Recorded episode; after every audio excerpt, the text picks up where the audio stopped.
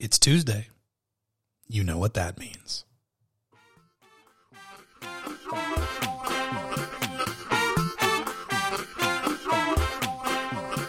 It's time for the best and brightest moment of your week. It's time for that show you love and that show that you seek. It's time for nonsense, nonsense, nonsense, nonsense, nonsense. The show, the best damn show you know.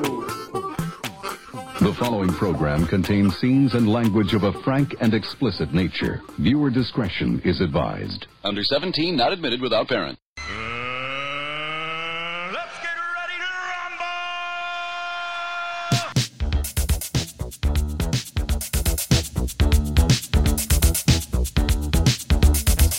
That's right, ladies and gentlemen. It's Tuesday night, and you know what that means. That means you're going to settle in, have yourself a drink, get yourself in the mood. It's time for us to be starting something. Welcome back. Let's go ahead and kick it off with Michael Jackson.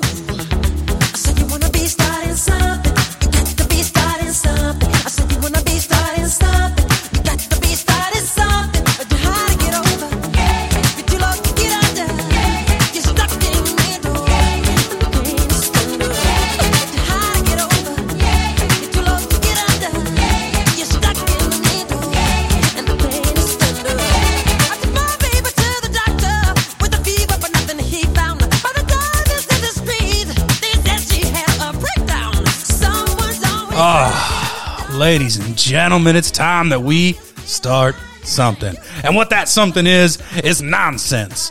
216.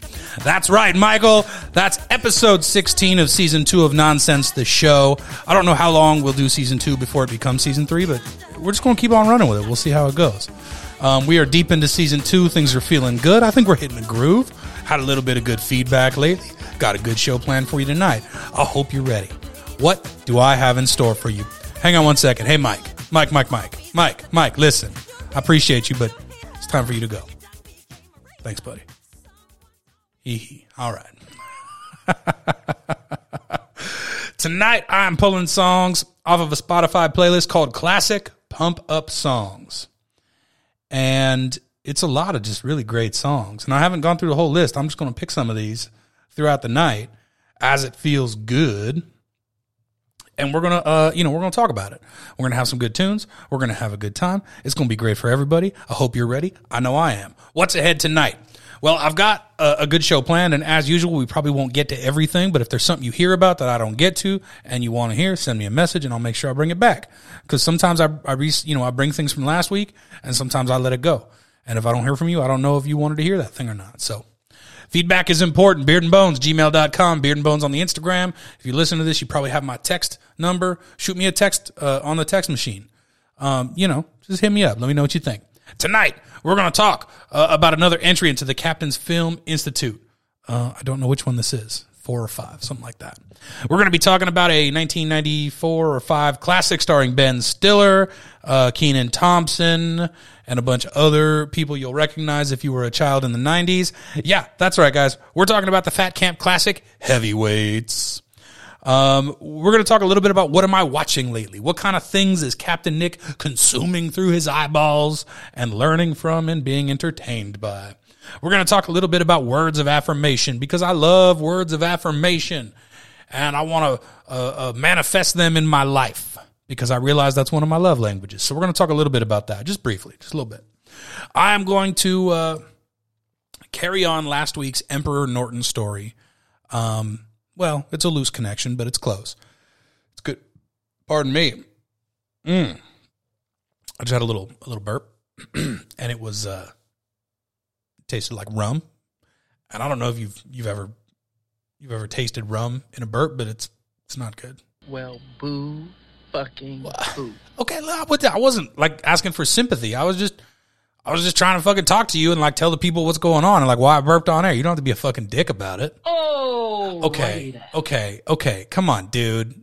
Like we just started the show and the ghosts are already going to fucking get busy. The Broadway spirits are fucking active on the soundboard tonight, guys. You suck. Okay. you.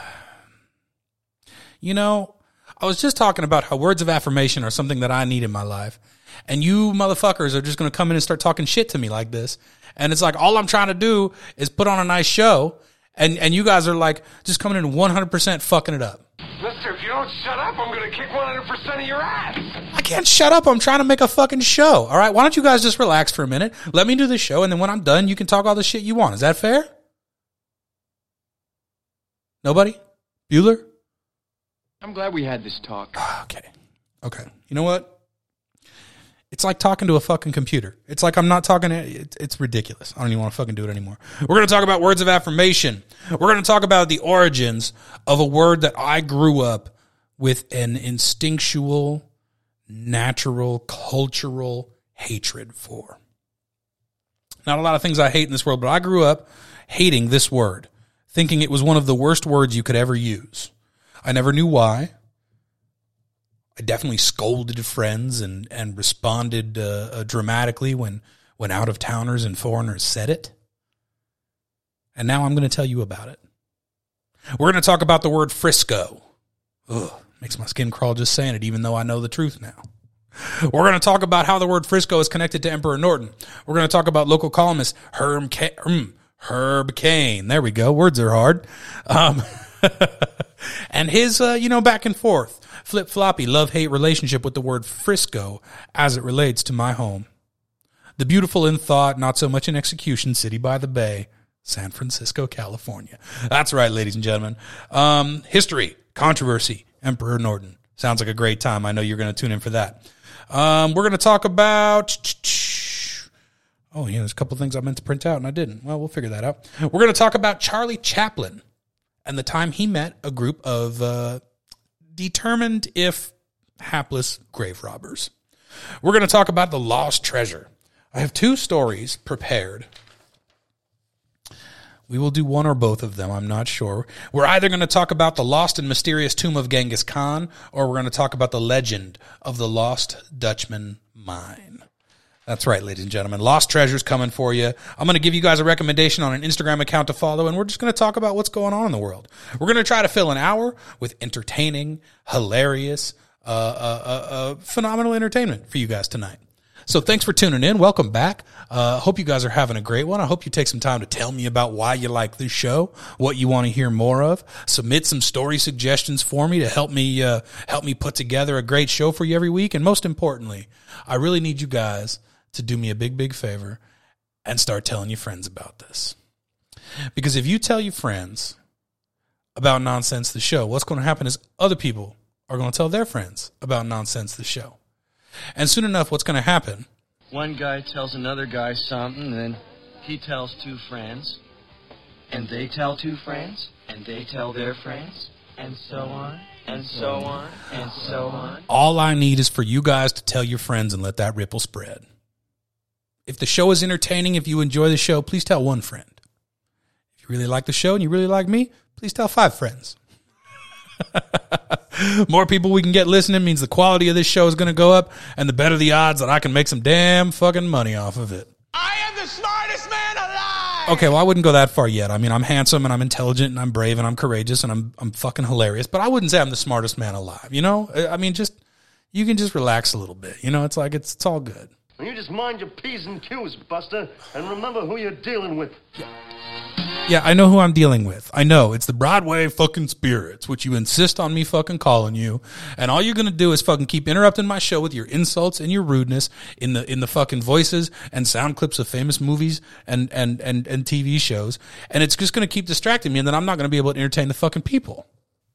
Up yours, up wherever your species traditionally crams things. Okay, well I'm human. You used to be human too. Remember? You remember? Yeah. Okay. So why don't you guys just fucking relax and let me do the show? Oh, that's stupid. It is not stupid. Let me work. Sprinkle us with wisdom from your mighty brain. Okay. Me and my mighty brain are going to sprinkle you with some fucking wisdom. Let me tell you a story.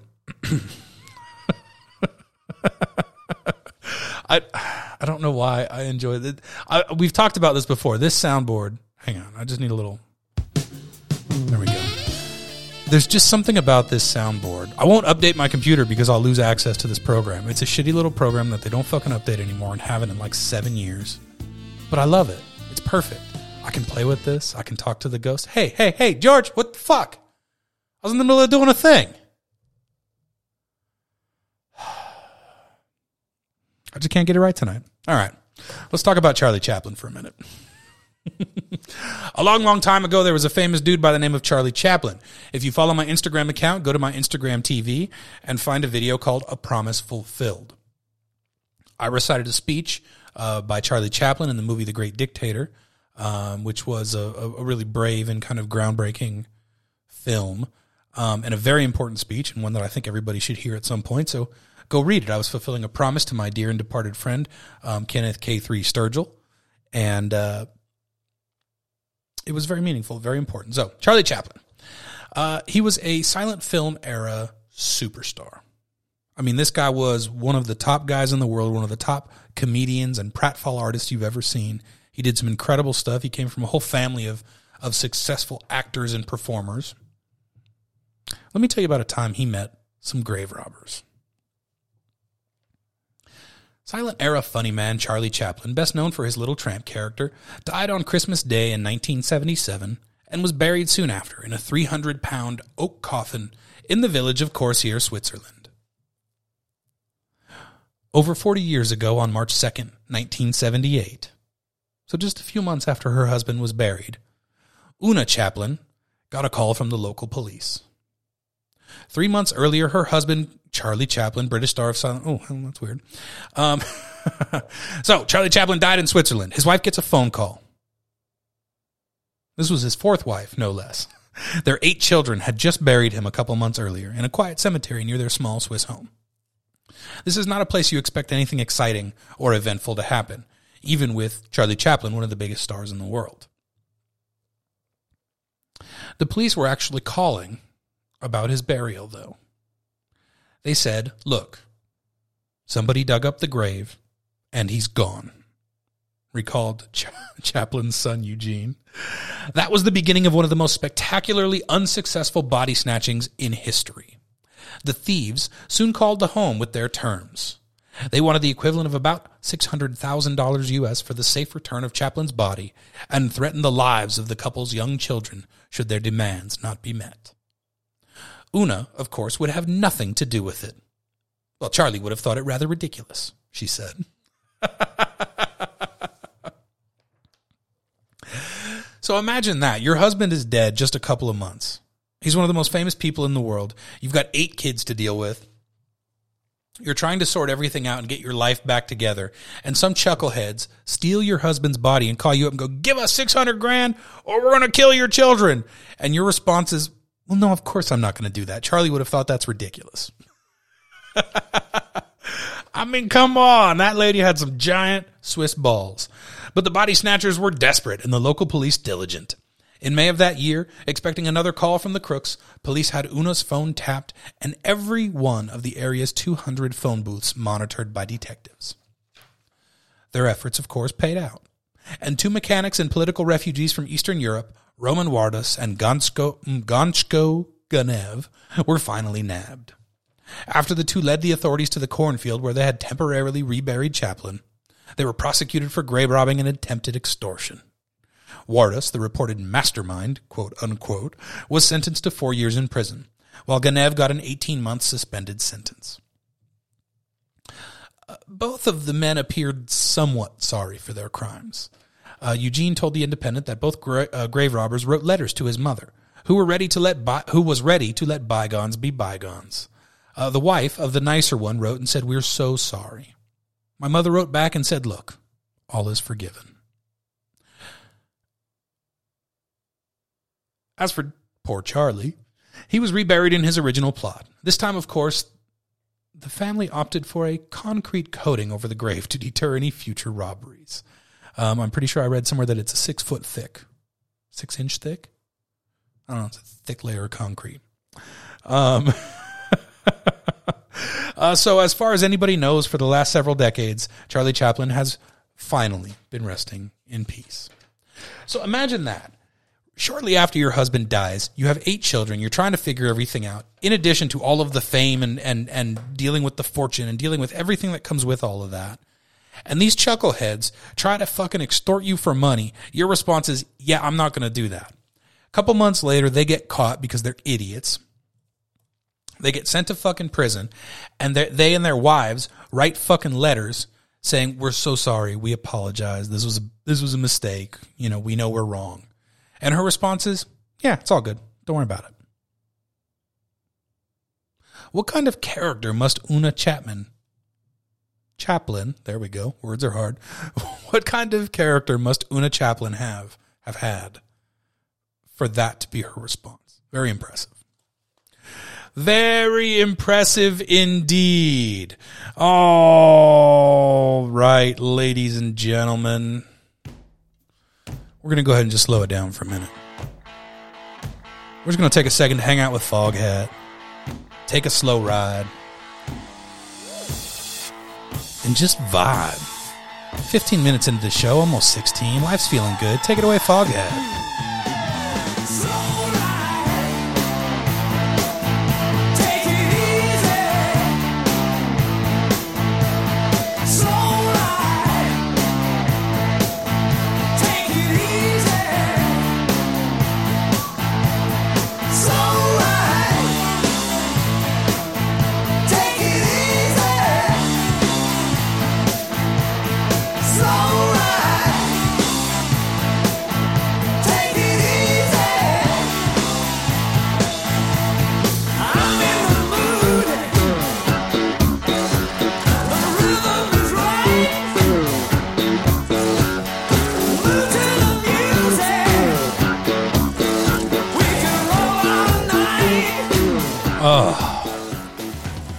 I've been in love with this song since high school.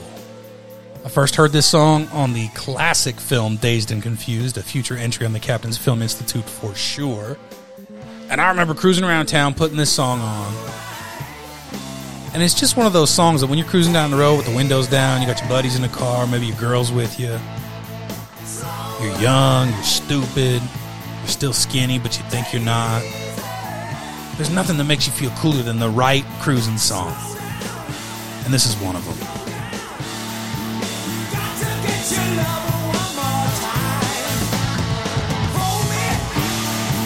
Homie. Oh, thank you, Foghat. We appreciate you. All right, what's coming up next here on Nonsense the Show? Um, let's talk about words of affirmation for a minute. I'm proud of you. You're doing a great job. Nice haircut. Hey, your face looks good today. Did you lose weight? Pick your compliment. Pick your words of affirmation. My life is better with you in it. You make me so happy. Hey, you know that thing you do? Every time you do it, my day is better. There are very few things in the world as powerful as true, heartfelt words of affirmation. Somebody exposing their vulnerabilities for a minute to express to you that something you do or say, or part of your appearance, or your mere existence makes the world a better place for them. Just think about that for a minute. What an incredible feeling it is when someone tells you that because of you, my life is better. I was recently going through a box of uh, treasures, one of my treasure chests, sorting through things, working on uh, stuff for grown up grade school or show and tell things, and and I found a, a collection of notes that I've kept, and I have I have a couple of these. There's one that stays with me everywhere. Whatever notebook is my current working notebook, I have a few letters, notes, things like that that that people gave me that just make me feel good. They make me feel strong. They make me feel smart. They make me feel capable. So when I'm working on a project or when I'm traveling or when I'm doing whatever and I'm feeling stressed or I'm feeling insecure or I'm feeling scared, I can call on those things at any time and just flip through them. And now I have a tangible reminder that to certain really wonderful, really kind, really, really great people, um, my existence is important. That's valuable. That's powerful. It's magical. Depending on your perspective, you could even call it religious. And I think a lot about how going through our daily lives, and I think we're getting better at this actually, but going through our daily lives, we're often really quick to throw criticism or complaints to people or to express whatever you're going through that's got you frustrated or angry or hurting right now. I don't think we spend nearly enough time pointing out the things that make us happy, the things that make us proud, the things that impress us, the things that amaze us, the things that that add beauty to the world. I don't think we take enough time to tell the people around us what we love about them. I know I catch myself a lot of the time wondering how I'm viewed by other people. How do I present to the world? Because I have my image of it, and I guarantee it's rose colored. I mean, I like me or whatever, but I guarantee that the way I view myself is is decidedly more complimentary than what the um, you know unbiased truth would be. And so when people take the time to say, "Hey, you did this. I really liked that. Hey, you did that. It was really impressive. Hey, remember that time you did this and it really helped me?" Things like that, they go a long fucking way. They go a long way to settling some of those voices in your head that that question, "Well, am I doing a good job? Am I am I adding value in the world? Am I making people feel good? Am I pulling my weight? Am I a contributing member of my community? Words of affirmation are incredible, and so I, I, I do my best to go out of my way to offer people the most genuine compliments I can.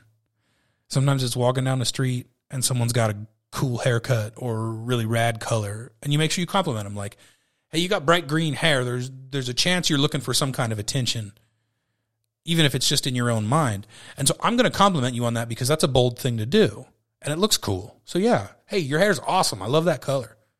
Thanks. See someone in an interesting outfit, uh, doing an interesting thing. Compliment them. People posting their artwork or whatever on the internet. It doesn't take you but, a, but but 10 or 15 seconds to just write them a little comment going hey this was really rad. Thanks so much. Hey i loved this part of it. Hey i really like when you post this. Hey i noticed that you keep doing this and it's really cool so keep it up. Let people know that they're seen. Let people know that they are noticed in a positive way. Let people know that their efforts to reach out to the world are heard and appreciated Because why wouldn't you? Why wouldn't you do that? It doesn't diminish you in the least. You can give all the love you want. You can give all the compliments and all the praise you want, and it's never going to diminish you. It's never going to, you're never going to run out. It's never going to be less valuable. It's never going to take away from how great you are, how good you feel, what you're accomplishing. In fact, it's probably going to do quite the opposite. It's probably going to add to everything you're doing in your life because when you're putting good into the world, good comes back to you. When you're putting good into the world, you feel better because you you're doing good. You're when you go places, people smile. They're happy to see you because you make them feel good. Now, if you're if you're a shithead, critical, curmudgeonly, you're going to notice because people are not excited to see you or if they're smiling, you can tell it doesn't is not real because it doesn't reach the eyes. so um, I guess you know the point of this little little uh, little discussion is is throughout your daily life, look for opportunities to give people words of affirmation. Look for, and you don't need to expect anything in return. They don't have to. They don't have to respond at all. Just shoot them a little message. Give them a little "What's up?" Hey, you're doing great. Keep it up acknowledge people in a positive way. Acknowledge their contributions to the world, however big or small they may be. Whether they are your taste or not, whether you understand them or not, if you can see someone's putting effort and personality and and spirit into something, give them a little praise for it. I think we'd all be amazed at how uh, how much the world changes for the better if we all start doing that more. And with that being said,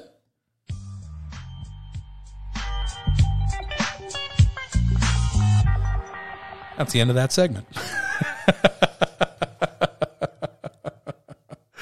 what do we got next tonight, ladies and gentlemen? I think what we're going to do.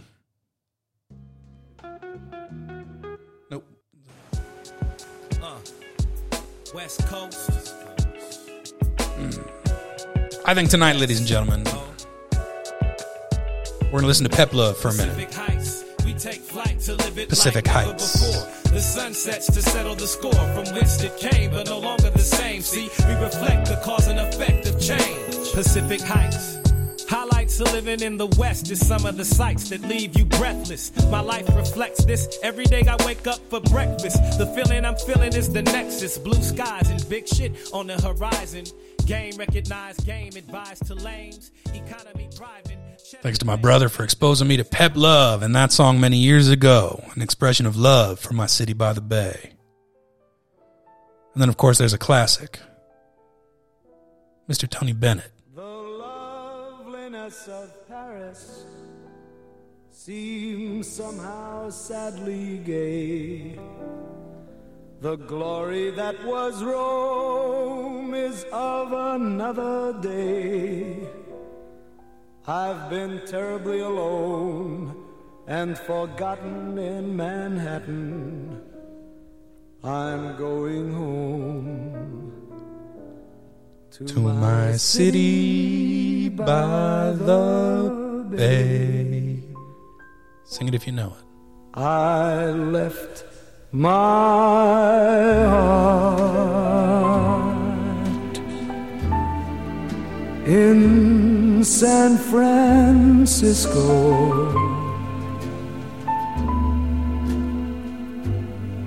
High on a hill, it calls to me. Thank you, Mr. Bennett. We appreciate you as always. Ladies and gentlemen, I'm a Bay Area kid born and bred. Raised a very short drive from that beautiful Golden Gate. Excuse me for a second, just need to clear my throat of the emotion as I begin talking about my hometown and, and a very, very touchy, very, very sensitive subject. Um, while we're waiting, let me go ahead and I'm just going to go ahead and take a quick sip of rum. And while we're doing that, why don't you listen to uh, this funkadelic clip? Cause you never know where the knife will go and they ain't missed yet. The strong survive and they stay alive. They're always cool. But that they never teach you in school. Are you man enough, baby, man enough? Um, okay, okay. Yeah, no, we're good. We're good. You can stop. Yes, we are. Thank you. I grew up north of San Francisco. I'm a fan of the San Francisco Giants. I am a proud bandwagon fan of the San Francisco 49ers and the Golden State Warriors. Um, you know, secondary to my Giants, I love the Oakland A's. I want to see them succeed at all at all opportunities as long as my Giants aren't suffering as a result. I'm very proud of my home despite all of its eccentricities, expenses and bullshit, really. Listen, it's a crazy place to live. It's a crazy place to grow up. It certainly impacted my views on the world in good ways and bad. But there was one thing everybody raised in the shadow of the Golden Gate grows up knowing.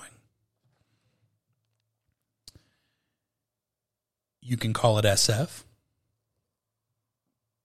You can call it the city. Under no circumstances do you call it San Fran. And under penalty of death, you do not call it Frisco. Why? We don't fucking know. That's just a thing you're you're raised knowing. Your first word is hella. Your second word is don't call it Frisco. That's the way that's just the way we're all born and bred. It's just a natural thing. It's something in the water. Let me read you some stuff. Growing up in the shadow of my beloved Golden Gate and at the feet of history, legend, and worldwide fame.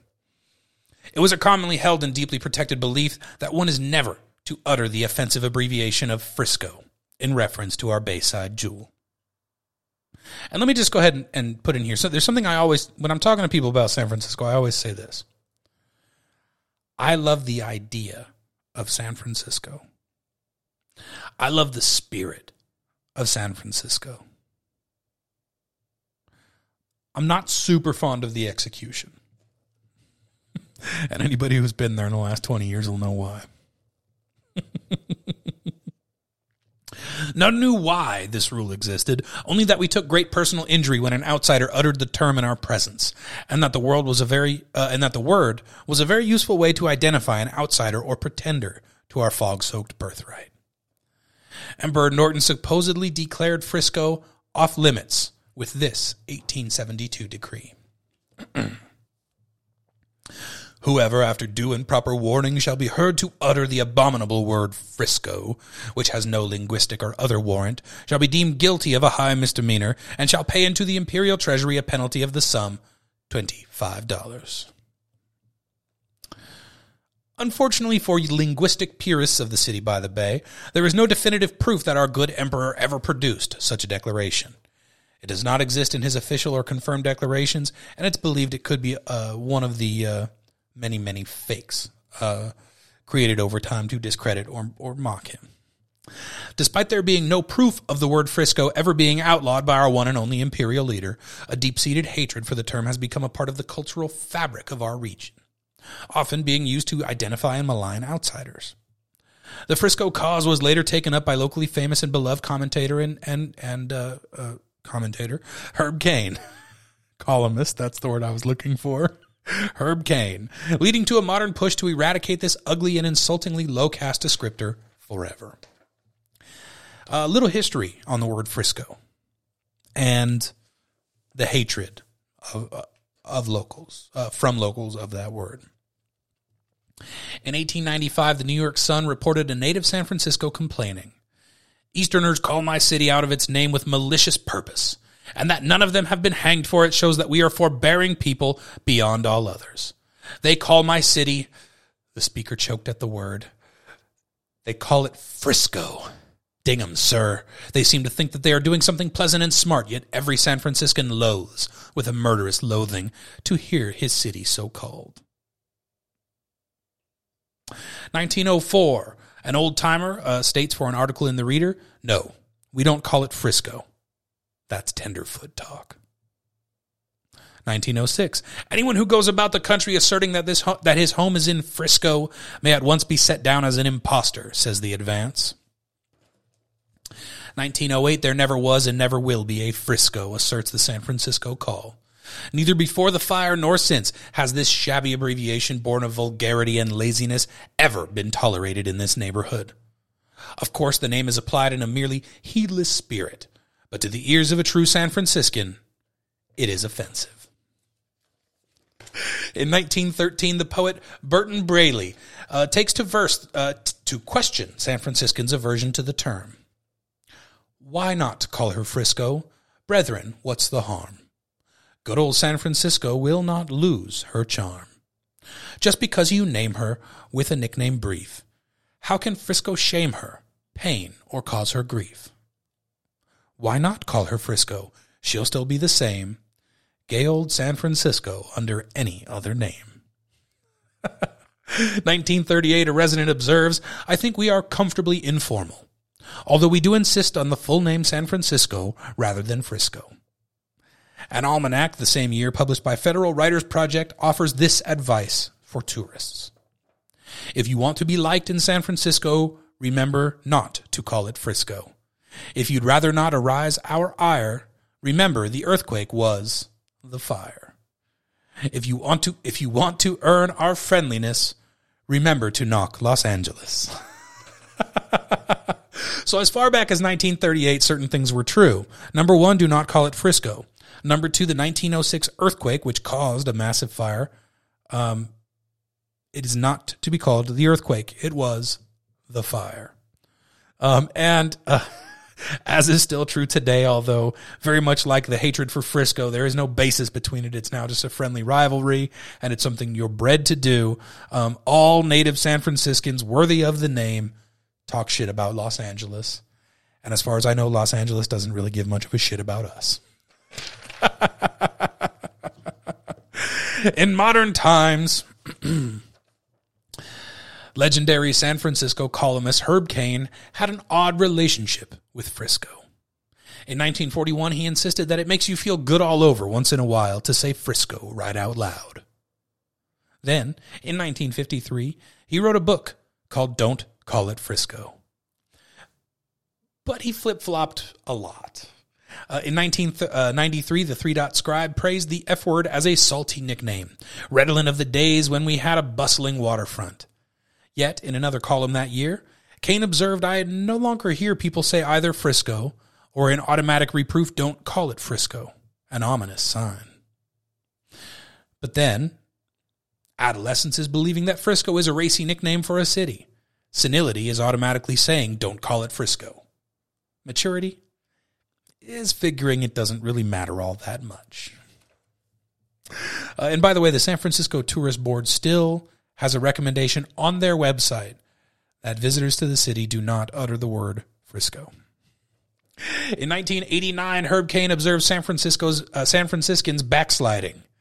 Two hallowed precepts of my childhood: that you never call it Frisco, and that you always call the 1906 earthquake the fire. Seem to have become outmoded. It is now accepted that Frisco suffered a quake in 06. In 1995, Caen covers his bases again. It's San Francisco. Not Frisco, but San Francisco. Caress each Spanish syllable. Salute our Italian saint.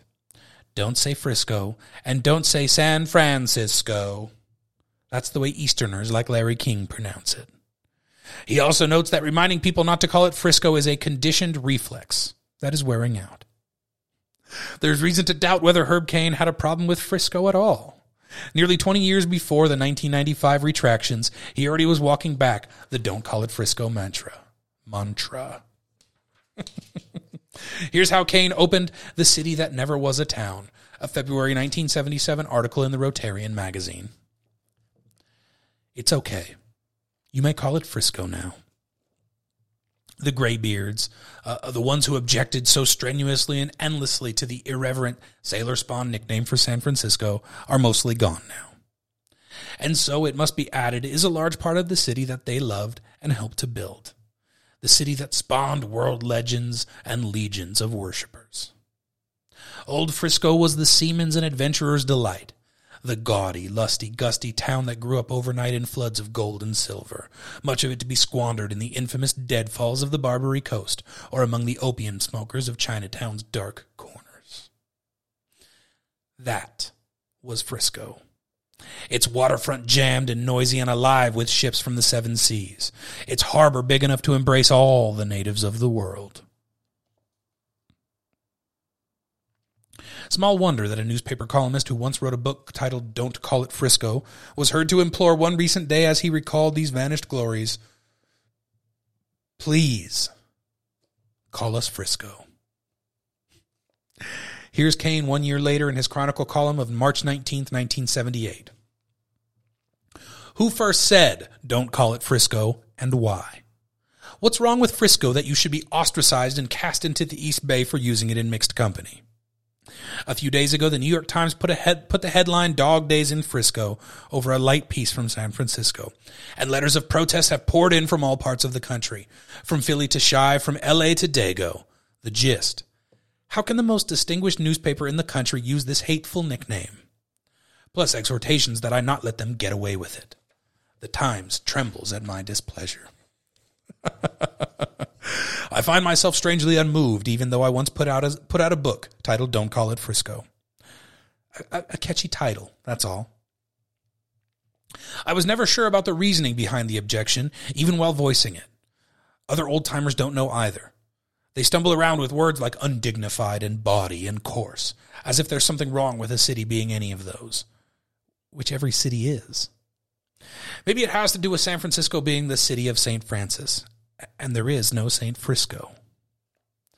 My recollection is that it's a waterfront born nickname that the sailors used lovingly back when this was the best, i.e., wildest, port of call on the Pacific.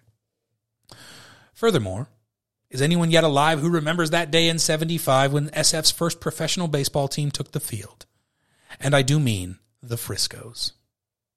When you hear Clancy Hayes saying, uh, saying that must be 1875, by the way.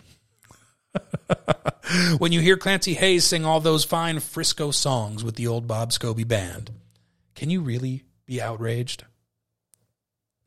Before going on to less pressing matters, cheers, hoots, catcalls, this knee jerk and I think not at all serious aversion to Frisco is redolent of lavender and old lice, such as San Franciscans' alleged hatred of Los Angeles and contempt for Oakland. These might have had a trace of validity once, when SF and LA literally were competing for, for pride and population. And when this city was riding high on a fairly justifiable wave of cockiness. But these feelings no longer exist. In fact, the situations no longer exist. Los Angeles has, a lo- has long since moved on to another dimension, which you may like or dislike. And there is no longer anything amusingly Hicktownish about Oakland. Ask our port director. As in the 1950s and 1990s examples above, Emperor Norton is nowhere to be found in these 1970s ruminations on the subject of Frisco. The more one looks at it, the more it begins to appear that Don't Call It Frisco was a clever shtick created and used by the Sacramento kid to lovingly tweak his adopted San Francisco for taking itself too seriously.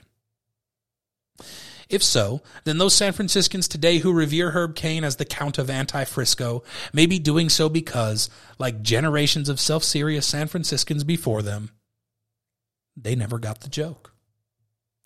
And so, as we conclude our research into this locally divisive term, it seems that once again, this beautiful city falls victim to its own sense of su- superiority and self aggrandizement.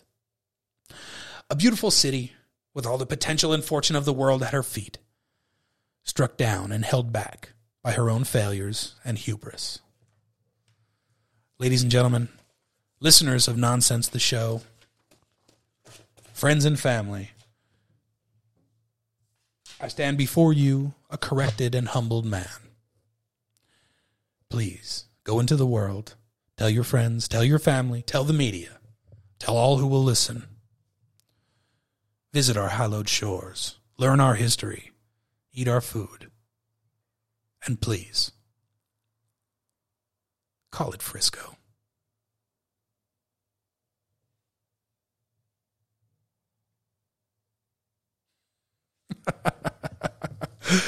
I did not know anything about the history of that term or my hatred for it. I just knew I hated it because that's how I was raised. And so now, at nearly 35 years of age, just about a month away from that, in fact, I stand before you a proponent and enthusiastic supporter of the term Frisco. But so help you God if you call it San Fran.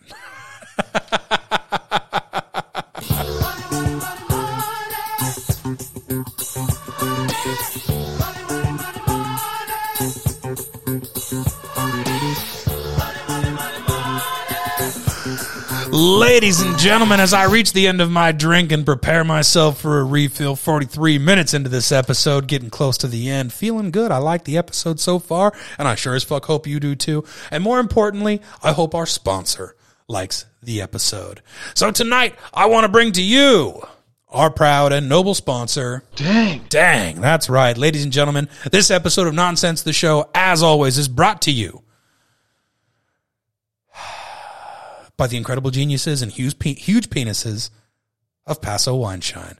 That's right, Paso Wine Shine, the finest distillery in the Paso Robles wine country region. Teamed up with the Tin City Distillery, run by my buddy Patrick Brooks and a few of his incredible partners, Paso Wine Shine makes some of the best booze this side of the Mississippi. Go onto their website, ask them to send you some booze. You don't have to pay for it because they're a business, but you will not be sorry. Not only is the booze delicious, but the bottles are beautiful. Their artwork is incredible on the labels. And uh, Pat is one hell of a nice guy. We're still in the preparation process, but we're coming up soon on the release of a new podcast brought to you by myself and Patrick Brooks entitled Space Junkies. It's going to be show all about outer space. We're going to have NASA level intellectual individuals on to tell us all about space. I don't know about Pat, but I don't know shit about space. I am an outer space extraterrestrial moron, and I can't wait to do a little learning.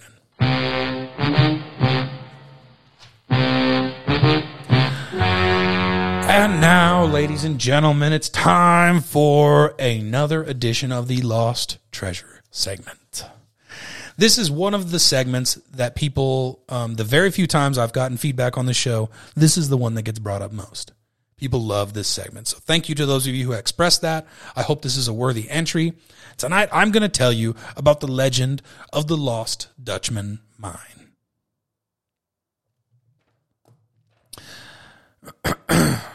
The Superstition Mountains have been a source of mystery and legend since early times. The area is dotted with ancient cliff dwellings and caves, many showing signs of former habitation. It's not certain who these people were. Some believe they were Salado or Hohokam Indians who populated this part of Arizona centuries ago. Later, Pimas and, quote, Apaches, some of whom may have been Yavapai, occupied parts of the region. However, the name Apache came to be closely associated with the superstitions, and the mountains became an Apache stronghold in the 1800s. During the 1840s, the Peralta family of northern Mexico supposedly developed rich gold mines in the Superstition Mountains. Their last expedition to carry gold back to Mexico occurred in 1848.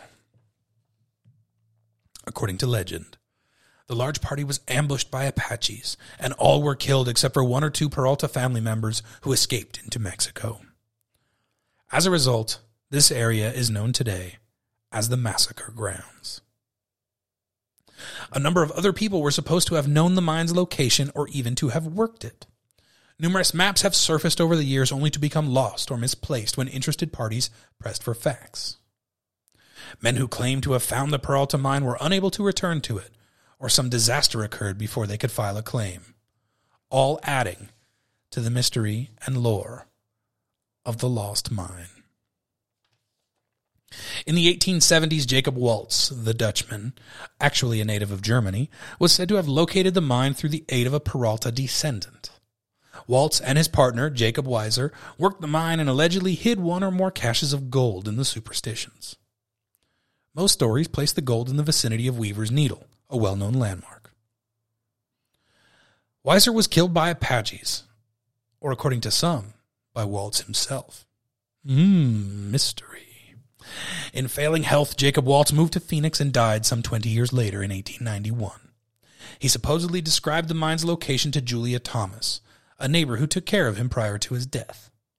Neither she nor dozens of other seekers in the years that followed were able to find the lost Dutchman's mine.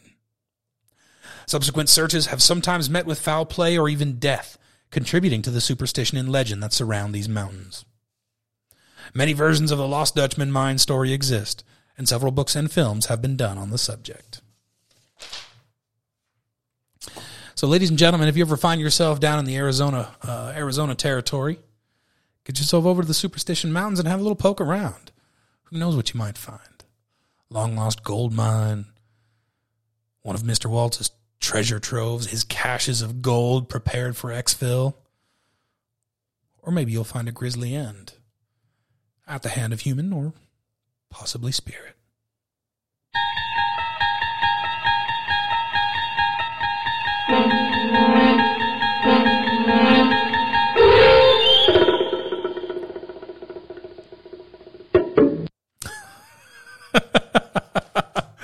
And so closes another edition of our Lost Treasure series. 48 minutes into the episode. Hmm. Let's see here. You know, we're just going to take a second here because I feel like we need to do. Hmm. Let's do. Um. Well, we're going to push off Captain's Film Institute one more week. Next week, we'll talk about heavyweights. And then uh, probably the week after that, we'll do either The Princess Bride or maybe Nacho Libre. One of those. Um, for the moment, though, we need to uh, just check in with a couple of friends that I have visiting from the 90s. Um, ladies and gentlemen, please welcome to Nonsense the Show for the first time ever. That's right. It's the Backstreet Boys!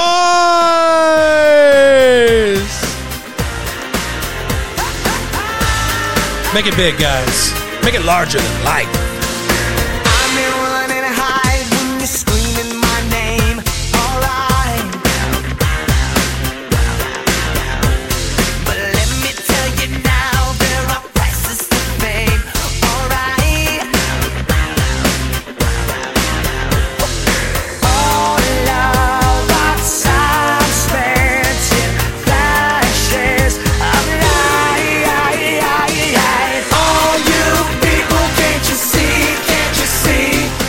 Jesus. All right. I can't believe I remember the words that. I haven't heard this song in years.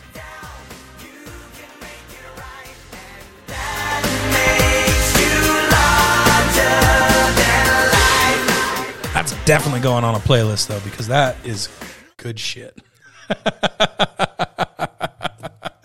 All right, let's do a little talking about what am I watching lately? Um, I've been in, it's no secret, I've been in a little bit of a mood lately. I've been working hard to get out of it. I've tried a lot of therapy techniques, some of them extreme, some of them mellow. And I'm, you know, I'm getting there bit by bit. I'm almost there. And one of the things I like to do is there are certain shows that just make me happy, some movies as well. And so every once in a while, I, I keep these things in reserve and I'll go back to them. And I recently found a new one. I'm positive I've talked about it on this show before, but it's so good that I think it's worth if you have the funding, you signing up for a new streaming service specifically for this show. Even if you just do a, a, a free trial, you can get this show done. It's only one season right now. Starring Jason Sudeikis.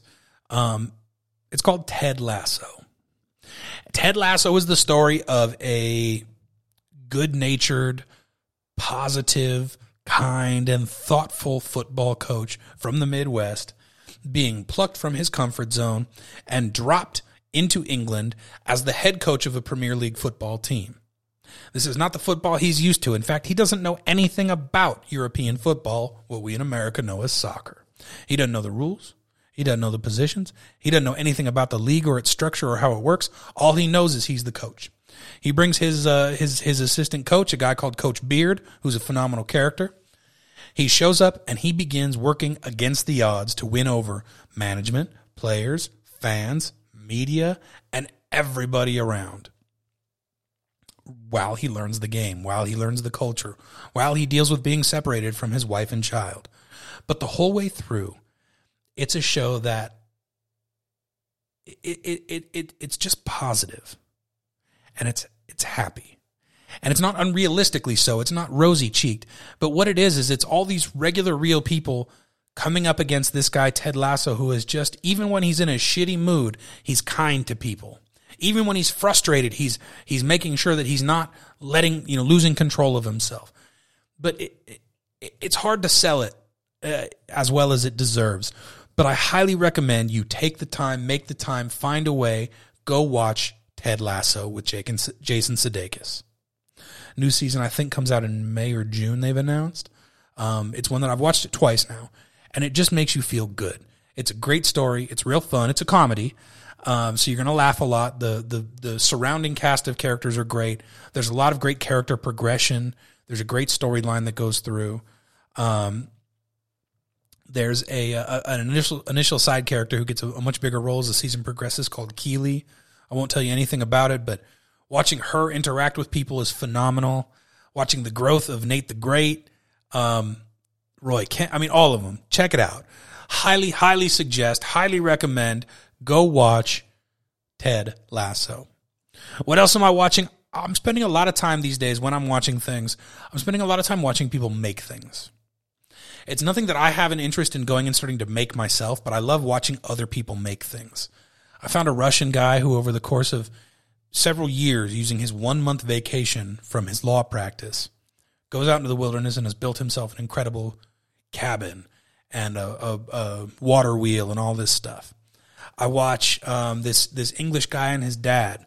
Uh, I don't have their channel written down. I apologize, but they build um, with uh, ancient methods. They build different styles of ancient housing uh, out in the woods on this property they own, and it's really fun to watch them build these different wilderness camps and then use them and see why they work and all this kind of stuff. And then the relationship between the guy and his dad, and they're just characters. They're great. But the one I want to suggest to you today, if you've ever been a fan of MythBusters, if you've ever been a fan of, um, what else has he been on? I don't know. MythBusters. MythBusters is where you know. Him. where did this fucking thing go? Hang on. I apologize.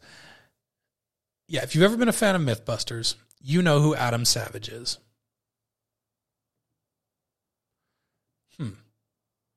Forgive me. I thought I had something available, and it appears I don't.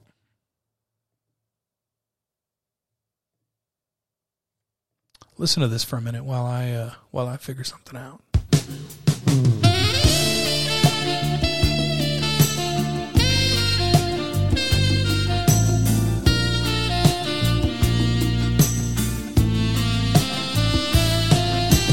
Okay, great news, everybody. I found it.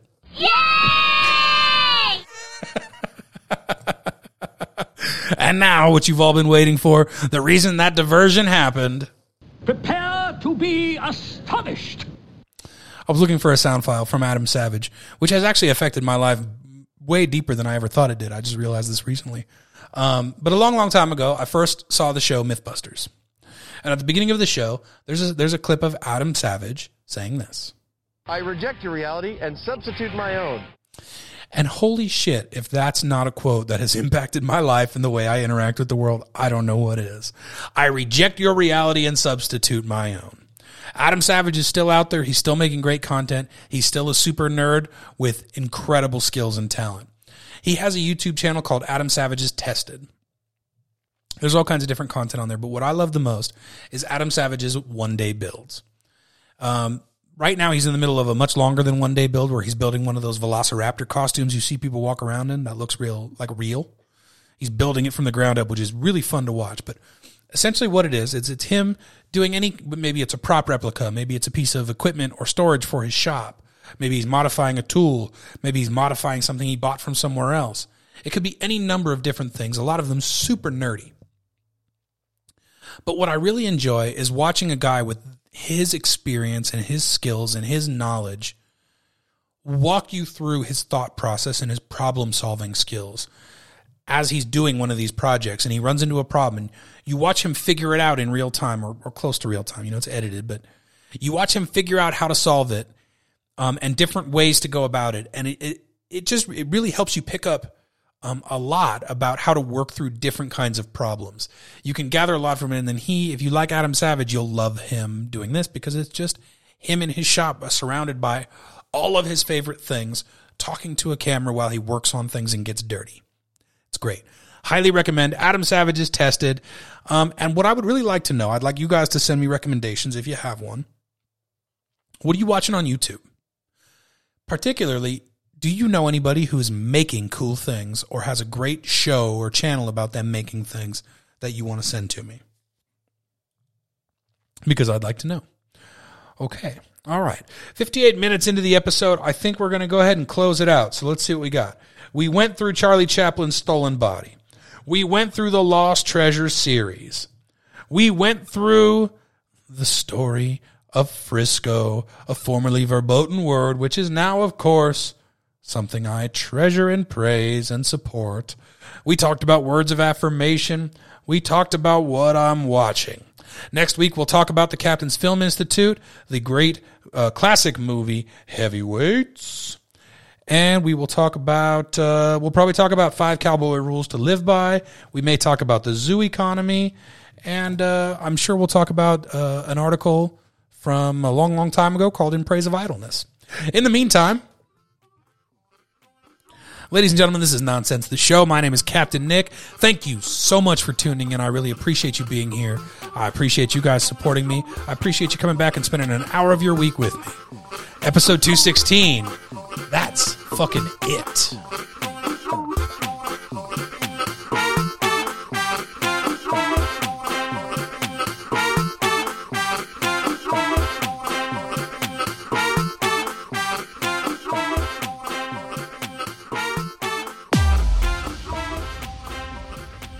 I'd say that was a pretty successful broadcast. Fuck this shit, I'm out. Fuck this shit, I'm out. No thanks. Don't mind me. I'ma just grab my stuff and leave. Excuse me, please. Fuck this shit, I'm out. Nope. Fuck this shit, I'm out. Alright then. I don't know what the fuck just happened, but I don't really care. I'ma get the fuck up out of here. Fuck this shit, I'm out. Goodbye.